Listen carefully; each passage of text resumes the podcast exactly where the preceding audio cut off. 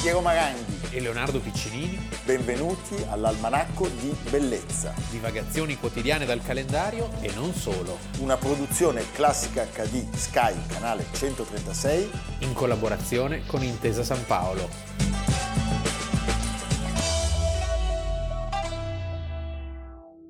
Almanacco di Bellezza, 17 agosto, Leonardo Piccinini. Piero Maranghi, Siccome giustamente alcuni di voi si sono lamentati per lo stato, come dire, di abbandono della redazione, avete mandato anche degli accorati appelli, cambiatevi, lavatevi, noi facciamo i miracoli. Cioè io ieri ero sbarbato perché noi siamo in diretta, è del tutto evidente, oggi ho una barba di due settimane, Leonardo. perché ha avuto nella notte come Hulk, Sì, ha avuto, la trasformazione. si è strappato anche la camicia. E i tagli che avevo in testa ieri non ci sono più oggi. Questi sono rigene- si è È una rigenerato cosa Cioè, da questo incredibile, punto di eh? vista. Va bene, Sono degli Leonardo. Eh. ormoni che prende, sono delle cose... I miracoli dell'almanacco, va bene. Eh, e poi c'è Adalgisa che come infermiera è straordinaria. Amerigo non si può vedere No, invece perché Amerigo ha no. degli strani Sì, perché Adalgisa ha rigonfiamenti. cercato di fare dei punti di sutura anche a lui e adesso lui assomiglia un po' a Boris Karloff.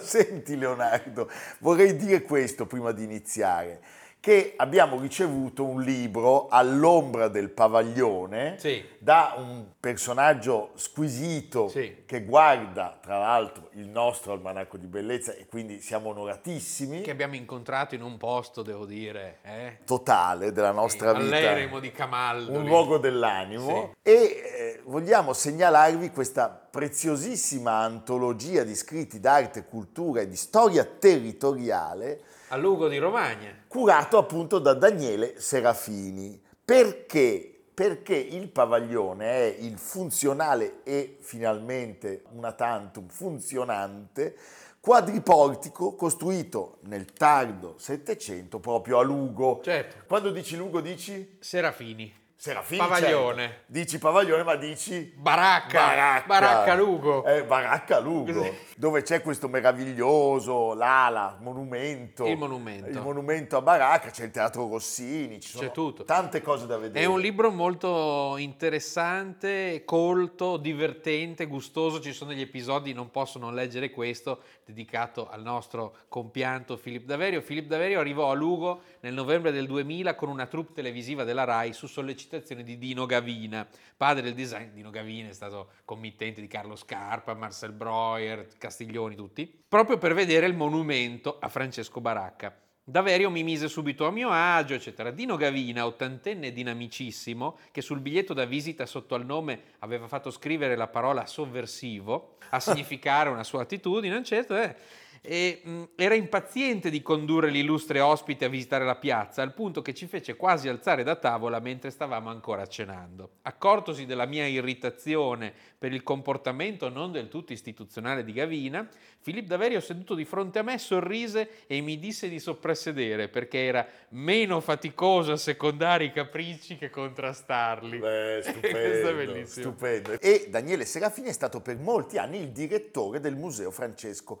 Baracca e certamente è un grande operatore culturale di quella terra adorata che è la Romagna. Che è stata anche recentemente ferita, ma che sta risorgendo. Il Teatro Rossini, in particolare di Lugo, ha avuto dopo diciamo, una mobilitazione di volontari, di abitanti, eccetera, adesso anche dei finanziamenti, quindi insomma speriamo che tutto questo ritorni a come eh, l'abbiamo conosciuto nel migliore dei modi. Quindi vi consigliamo questa lettura all'ombra del pavaglione di Daniele Serafini per i tipi di Pontevecchio e vi consigliamo anche di andare a Lugo, A Lugo, che è bellissima. poi c'è il mare vicino, Eh, Certo, c'è tutto. lo dico perché c'è la piadina, C'è esatto. la pia- no, ma ci sono cose molto c'è, interessanti. C'è, c'è- ce n'è- che ce n'è? anche Fusignano lì vicino. C'è Fusignano, Capito? Si può andare da- da- anche da Rigo si Sacco. può andare ovunque. Si può andare Caput Mundi. Noi restiamo qua per voi e siamo felici di essere qua.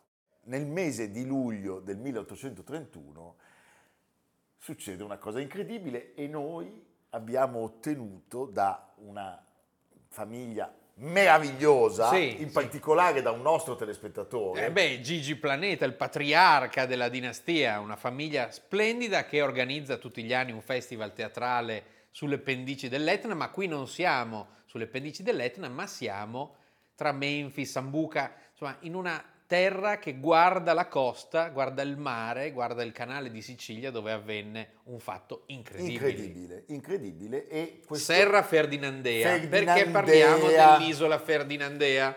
Eh, Citiamo ancora una cosa, che come molti siciliani, anche Sì. per quel che è accaduto, sappiamo a Palermo, Gigi Planeta è un wagneriano irraggiungibile. Sì, Irraggiungibile. ricordava una sua visita a Bayreuth, eh, Va con bene. un certo trasporto. E noi cosa raccontiamo? Allora, siamo nel 1831 e eh, sorge nel canale di Sicilia un'isola. Sì, Un'isola che viene subito contesa ai francesi e agli inglesi da Ferdinando che dice no, questa è roba nostra. Sì, perché il Mediterraneo, come sappiamo, non solo oggi, ma ancora di più tra 8 e 900, era il, il luogo più strategico del globo terrestre. Eh, lo sarebbe poi stato con il canale di Suez ancora di più. eh, E quindi sorge una nuova isola, è un fatto eccezionale. Eccezionale. Beh, è un fatto eccezionale comunque, è un fatto eccezionale anche oggi. Allora, siamo sostanzialmente a 55 km Sì. da Pantelleria e a 30 km da Sciacca. Che cosa succede? Innanzitutto partiamo dalla data. Il 17 agosto è il giorno in cui re Ferdinando II di Borbone rivendica l'isola come parte del regno delle due Sicilie e la chiama Ferdinando, appunto, Ferdinandea Certo. contendendola così a chi? Agli inglesi e ai francesi. Gli inglesi erano avvantaggiati anche perché sappiamo cosa era successo in quelle aree durante il periodo napoleonico. E Certo. quanto gli inglesi... appunto, Nelson. eh, capito? Eh, tutti avevano messo gli occhi addosso a, a questa, a questa nuova perla di quella, di quella meraviglia che è il meridione. Questa puntata è tutta a sud, eh, Sì. faccio questa premessa. Che cosa era accaduto? I vulcani. Sì, dobbiamo fare un passo vulcanico. Terra di vulcani. indietro. Anche recentemente si è parlato di nuove forme vulcaniche subacquee proprio in quelle aree e eh, in questo caso siamo alla fine di giugno del 1831 e delle scosse di forte intensità arrivano dallo stretto di Sicilia. E- Le, le scosse, pensate, vennero avvertite fino a Palermo e eh, furono avvistate delle colonne di zampilli, di fumo e tristemente anche molti pesci morti. Io ne avrei approfittato certamente Ah, Sì. perché sono già cotti. Eh, in certo, questo caso è già arrivano, pronto. arrivano già alla brace. non capisci? devi neanche sprecare né energie né esche, niente. Il 7 luglio, pochi giorni dopo, il capitano di una nave riferì di aver avvistato un isolotto alto circa in quel momento solo 8 metri che sputava cenere e lapilli. Allora è evidente che s- sotto stava Un mostro succedendo, marino. stava succedendo di tutto. E che cosa accade? Accade che il 12 luglio 1831 Come un sommergibile. eh, dopo una scossa tellurica, il vulcano sottomarino di fatto eruttò talmente tanti detriti, talmente tanta lava, E ai primi di agosto si arriva a una piccola isola. una piccola isola, beh, mi piccola mica tanto, No. perché si parliamo di 60 metri di altezza al Sì. culmine, diciamo, delle sue, delle sue dimensioni. e 4 km quadrati di superficie, Si- si Quattro- ipotizza. tra i 4 e i 5, quindi eh, una sorta di piccola panarea. Una piccola panarea o alcuni altri dicono un po' meno, un chilometro e- e mezzo quasi, quindi più una Giannutri se vogliamo, o Gorgona. Siamo esatti fino in Eh, fondo. certo, abbiamo Il studiato. GPS cosa dice? Dice 37 gradi e 11 di latitudine nord e 12 gradi e 44 di longitudine est. Da, Da dove? Greenwich, da Greenwich. Da Greenwich, di forma tendenzialmente circolare, più alta verso nord-est e aperta al mare da nord.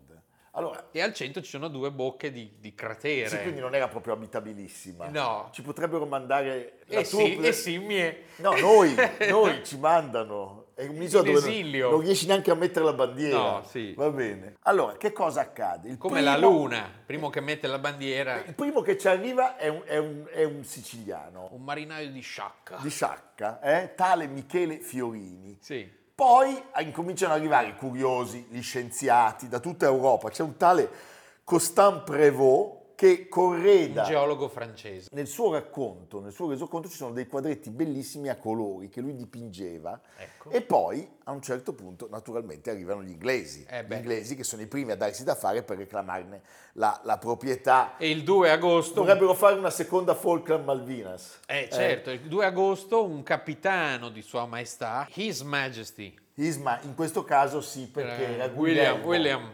Guglielmo IV, William the prima Fourth. della grande vittoria. E quindi viene piantata la bandiera del Regno Unito e l'isola viene battezzata Graham Highland perché perché il capo dell'ammiragliato era Sir James Graham. eh, ci hanno anche brindato su. Sì, certo, col Graham, il porto Graham. Sì. eh. Ci provano anche i francesi che la chiamano il Julia. Perché Sono- Juillet- Juillet era Eh, rimesso nel è più mese, gentile. nel- nel mese di luglio e loro devono fare le Eh, cose un certo. po' di don di don, diciamo. Ferdinando non ci sta. No. Cioè, lui dice, ah oh, E sti- ragazzi, questi che vogliono? che vogliono questi? Eh sì, signori, perché Ferdinando dice, questa terra è proprietaria dell'isola che è emersa nei... Non aveva del tutto torto. No, aveva perfettamente ragione. Sì. Lui addirittura accampa norme di diritto internazionale che allora erano, sappiamo, come dire, abbastanza... Questa è mia. E questo dice è mia. Eh, È mia. Che cosa vuoi? Che lo vogliono I franzosi. i franzosi? allora, il problema qual è? Che l'isola, da un punto di vista geologico, è composta prevalentemente di tefrite, cioè materiale roccioso C'è eruttivo. un caldo su quell'isola. Mamma mia, eh. che è poco coerente, cioè l'erosione è, è quasi immediata. Si scioglie come un babà. Tu, papà, eh, Dove, and- dove sta l'isola? Sai che mentre mangiava è la pizza. Eh, come un babà. Di fatto la Ferdinandea non ebbe vita lunga, cioè finisce l'eruzione e un po' alla volta Implode. si abbassa, Si sbriciola. si sbriciola. A novembre dai 65 metri di altezza raggiunti all'apice era 20 metri e sappiamo che nel 1832 scompare. Compare. Oggi c'è sott'acqua. È sott'acqua. Se vuoi Sei- andare si può- ci si sei, può otto immergere. metri. Tu che sei un appassionato di immersioni subacquee. Io riesco ad andare generalmente 10 cm sotto nella vasca da bagno, col boccaglio però, eh? e il procione. E la paperella. La, c'ho la paperella, la paperella di plastica, il procione è vivo. È vivo. che noi lo laviamo. eh. Comunque c'è questo vulcano sottomarino nello stretto di Sicilia, il vulcano si chiama Empedocle. Dal nome del filosofo. nome, capisci? E certamente questo vulcano è stato il generatore della- dell'isola Ferdinandea. Se voleste cimentarvi si arriva Basta a... che telefonate a Piero. abbastanza- Lui organizza la Sì, spedizione. però trattengo dei soldi. eh. ha, Sì. una, ha una barca costruita Cioè, apposta. per- apposta. per- Mamma mia che paura, poveri voi. Gli americani come sempre. Come sempre hanno fatto una cagata, Cioè, perché passando di lì dicono eh, c'è un sottomarino libico. Sì. A parte che siccome la Libia non ha mai avuto sottomarini. Tra forse, l'altro. no, li ha avuti. e cosa fanno? Sparano un missile. eh, Sì, per non simpatici. sbagliare. Terra nostra, senza chiamare, senza chiedere No. il permesso, come al solito. Va bene. Per mettere le mani avanti, comunque, in caso di una nuova emersione, nel 2000 gli italiani, i sommozzatori questo è quasi italiani comico. hanno messo una targa eh, e c'è scritto questo lembo di terra, una volta isola Ferdinandea, era e sarà sempre del popolo siciliano. Sì. Eh, questo l'ha detto anche il Presidente del Senato. È il popolo siciliano. sì, l'ha detto, Va l'ha bene. detto, sì. Allora, Ecco, ma Piero, tu che sulla scienza sei molto... sì, no, io sulla scienza sono come tutto il resto Di una che cosa si tratta? Di che fenomeno stiamo parlando? È l'interazione tra il, il magma, il Mahatma anche, perché è passato di lì anche Gandhi, e l'acqua, no, Sì. assolutamente con tutto il rispetto No, al, al per sommo carità. capo indù, non mi permetterei mai. Che cosa possiamo dire? Che dell'isola si è parlato si è molto, parlato e si è molto anche scritto e- e- in opere straordinarie. Beh, parliamo di Pirandello. Parliamo di Pirandello. Parliamo di un siciliano. Parliamo di Jules Verne e parliamo dei meravigliosi Bouvard e Pécuchet, c'è un dialogo così sempre surreale. da Julia a Flaubert. Sì. Eh? Dal momento che l'isola Giulia continuò Pécuchet, Capisci? e Flaubert scom- che la chiama, come dire, Eh, nostra, se- la beh, chiama no, col nome Ognuno francese. per sé continuò Pécuchet e scomparsa. Non potrebbero terreni prodotti allo stesso modo subire la medesima sorte? Non c'è differenza tra un isolotto dell'arcipelago e la Normandia o anche l'Europa. Bouvard vide l'Europa inghiottita dall'abisso. Aiuto, che paura. Sì. Noi invece stiamo in zona, Più saliamo modesti. un po' più su, andiamo alla capitale, Sì. eh, andiamo a Napoli. Evviva.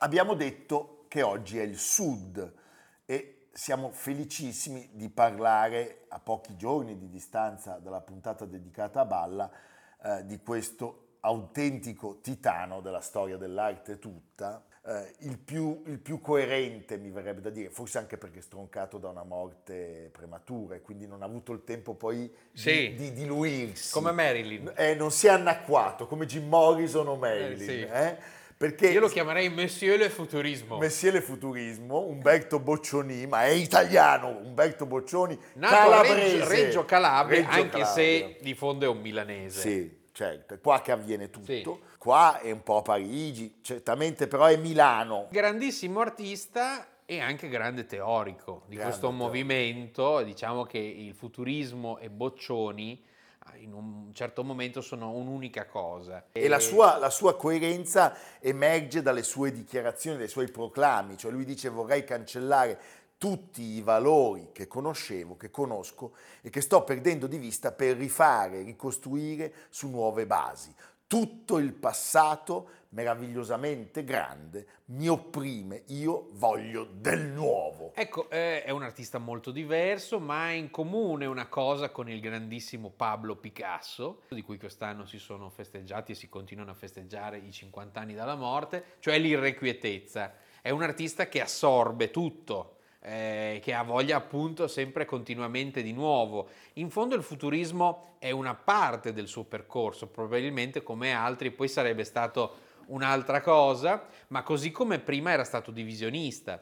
Quindi è, è un e artista che divisionista. Ah. e che divisionista, Ma- un artista straordinario, un artista eh, aperto a ciò che succedeva nel resto del mondo, perché eh, Parigi, eh, la Russia, eh, Certo. l'incontro con tanti artisti e intellettuali di quel periodo, ecco questa è la sintesi di un, eh, di un uomo le cui opere sono conservate un po' ovunque, molte in America, Molte perché in l'America America. sul futurismo ha saputo investire in anni in cui qui era meglio non parlarne, cioè gli anni direi quelli soprattutto im- immediatamente dopo la, La Seconda Guerra la Seconda Guerra Mondiale e quindi diciamo è un entusiasta, è un entusiasta della- del tempo che vive. Sì, e ne parliamo oggi perché lui, che era nato appunto a Reggio Calabria il 19 ottobre del 1882, si spegne a Verona in Ha soli modo 33 anni. tragico il 17 agosto del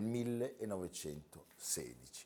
Una carriera brevissima, folgorante, eh, di un artista inquieto, entusiasta e insoddisfatto, molto ribelle, grande sperimentatore suo padre era un impiegato di prefettura, originario di Morciano di Romagna, che in Calabria c'era andato per lavoro e la Quindi madre... romagnolo. Romagnolo, quindi c'è, c'è anche quel Si carattere. ritorna a Lugo. Eh certo, e Cecilia Forlani, che era appunto la madre, lui si era diplomato a Catania, all'Istituto Tecnico nel 1897, e la prima attività, il primo mestiere di Umberto Boccioni non è stata la pittura, ma è stata la scrittura. un romanzo, Pene dell'anima, con cui comincia a esprimere le sue prime inquietudini, si trasferisce a Roma, eh, lavora come cartellonista e- ed ecco, i- qui sono gli incontri che segnano la, la sua vita, perché Severini, Cambellotti, Sironi e il grande, il più grande su tutti, Giacomo Balla. Giacomo Balla, che e è da un lì po' gli quello che li deriva- mette insieme. Esatto, e da lì gli deriva l- questo entusiasmo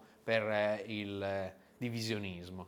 e lui si iscrive alla scuola libera del nudo all'Accademia di Belle Arti di Roma e questo momento, diciamo, eh, divisionista coincide anche con i suoi viaggi, le sue prime mostre, c'è la collettiva di Roma, l'ha detto Leonardo, Parigi, la Russia, Venezia e un incontro avviene a Milano ed è quello determinante, perché a Milano c'è Marinetti. Sì. Ragion per cui nel secondo dopoguerra noi avevamo messo una croce sopra e gli americani invece hanno fatto giustamente i loro interessi di quei musei americani.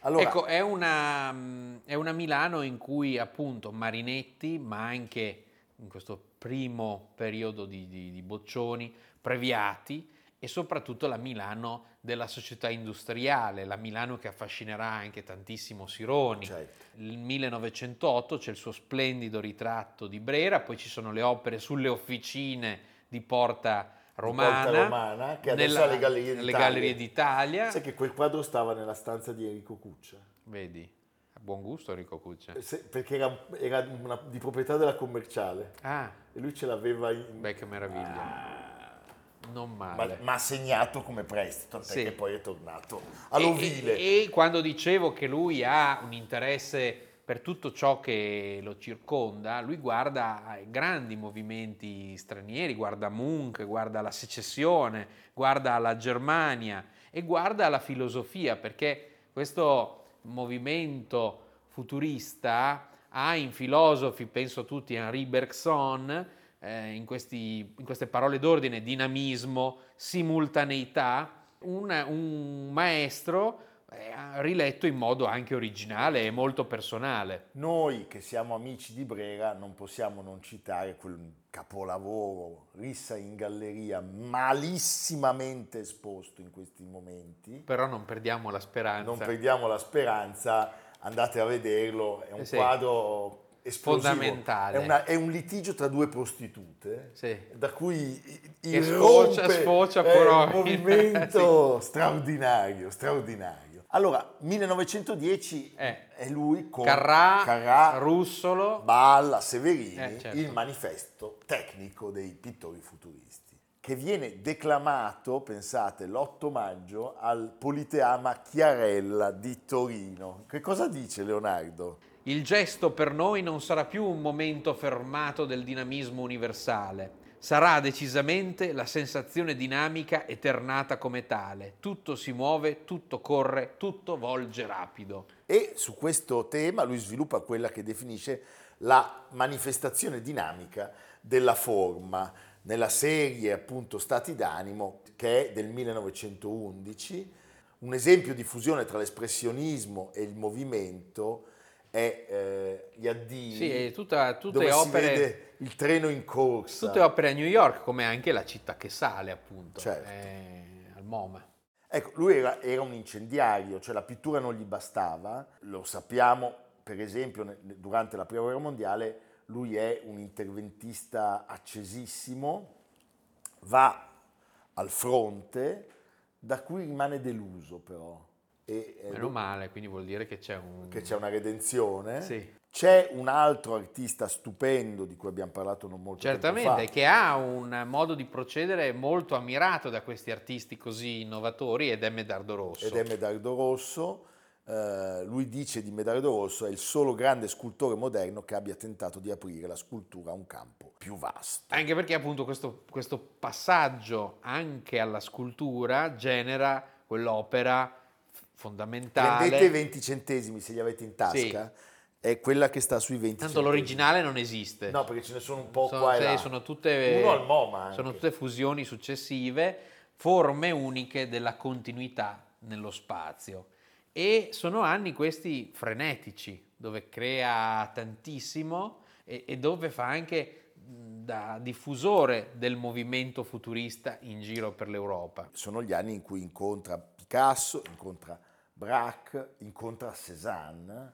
È veramente da questo punto di vista eh, onnivoro, sempre affamato, sempre alla ricerca. È, è sempre inquieto. E Boccioni. da Cézanne gli deriva un nuovo pensiero, un nuovo modo di dipingere, cioè Sì. lui svolta poco prima, sono, insomma, eh, È un Come quarto dire, d'ora prima di era morire. da giovane, non si può dire da giovane perché uno che muore a 33 anni, poveretto, il, mo- il ritratto che c'è alla Galleria Nazionale d'Arte Moderna di Roma di Ferruccio Busoni è chiaramente un nuovo modo di dipingere Certo. rispetto alla frenesia futurista di prima.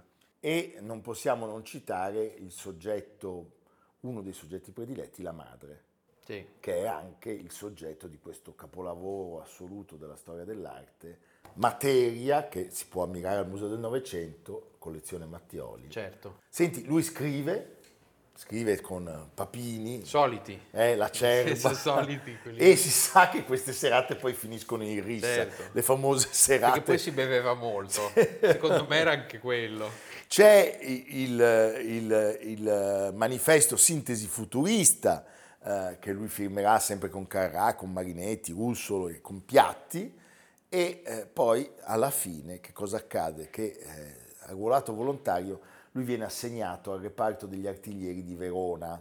Allora, rientra dopo un anno, è deluso dalla realtà della guerra, guerra uguale, insetti più noia. In dice. perfetto stile Mamma futurista. mia. Riparte lui per il fronte il 17 agosto eh, del 16, lui muore all'ospedale militare di Verona, aveva 33 anni, perché era stato disarcionato da Vermiglia. La Ver- sua cavalla. Vermiglia era la sua cavalla.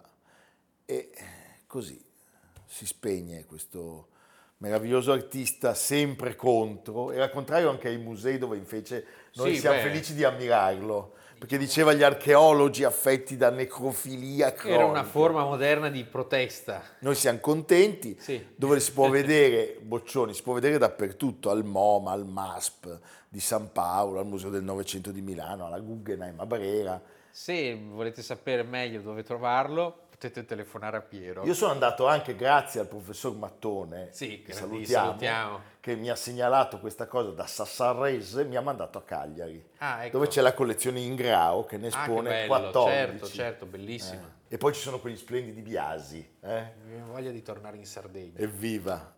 Lo ricordiamo, tutte le puntate sono disponibili anche in podcast su Spotify, Apple Podcast e Google Podcast di Intesa San Paolo Nel cercando Almanacco di Bellezza 2023. Il libro oggi è felice, È felice perché, perché- sta con Ferdinandea, Serra Ferdinandea Planeta, vini stupendi. Poi sono posti bellissimi. Purtroppo c'è un rosé qua, il rosé Eh. se lo bevi se ne accorgono, perché noi di solito esponiamo solo bottiglie vuote. Senti Leonardo, dove andiamo? E allora, se vuoi sapere dove andiamo, Prendi l'almanacco. ce la posso fare. eh? Avete visto?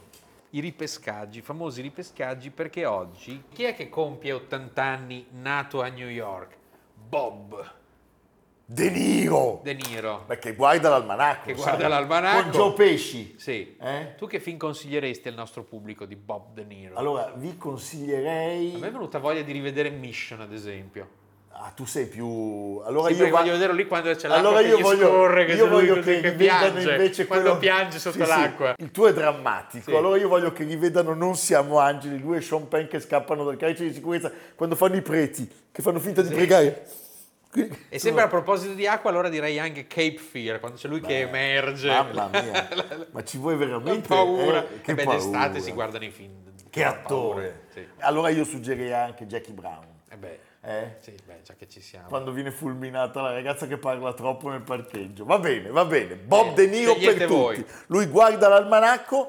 So Hey Bob, thank you. Thank you Bob. Happy birthday. E possiamo anche eh, svelarvi un, un gossip. Sì. Si scrive, c'è un carteggio, dopo il Churchill Mussolini c'è il De Niro ad Algisa. E Amerigo è geloso. È gelosissimo. Sì. Infatti ogni tanto si mette dei baffi finti e dice I'm Bob, I'm Bob. Va bene, ci vediamo domani, stiamo benissimo. Eh. A domani. Almanacco di bellezza a cura di Piero Maranghi e Leonardo Piccinini. con Lucia Simioni, Stefano Puppini, Jacopo Ghilardotti, Paolo Faroni, Riccardo Cassani, Nicolò Cazzola e Samantha Chiodini. realizzato da Amerigo Daveri, Valentino Puppini, Luigi Consolandi, Stefania Margheritti, Alessandro Pupini. Una produzione classica HD, Sky Canale 136. in collaborazione con Intesa San Paolo.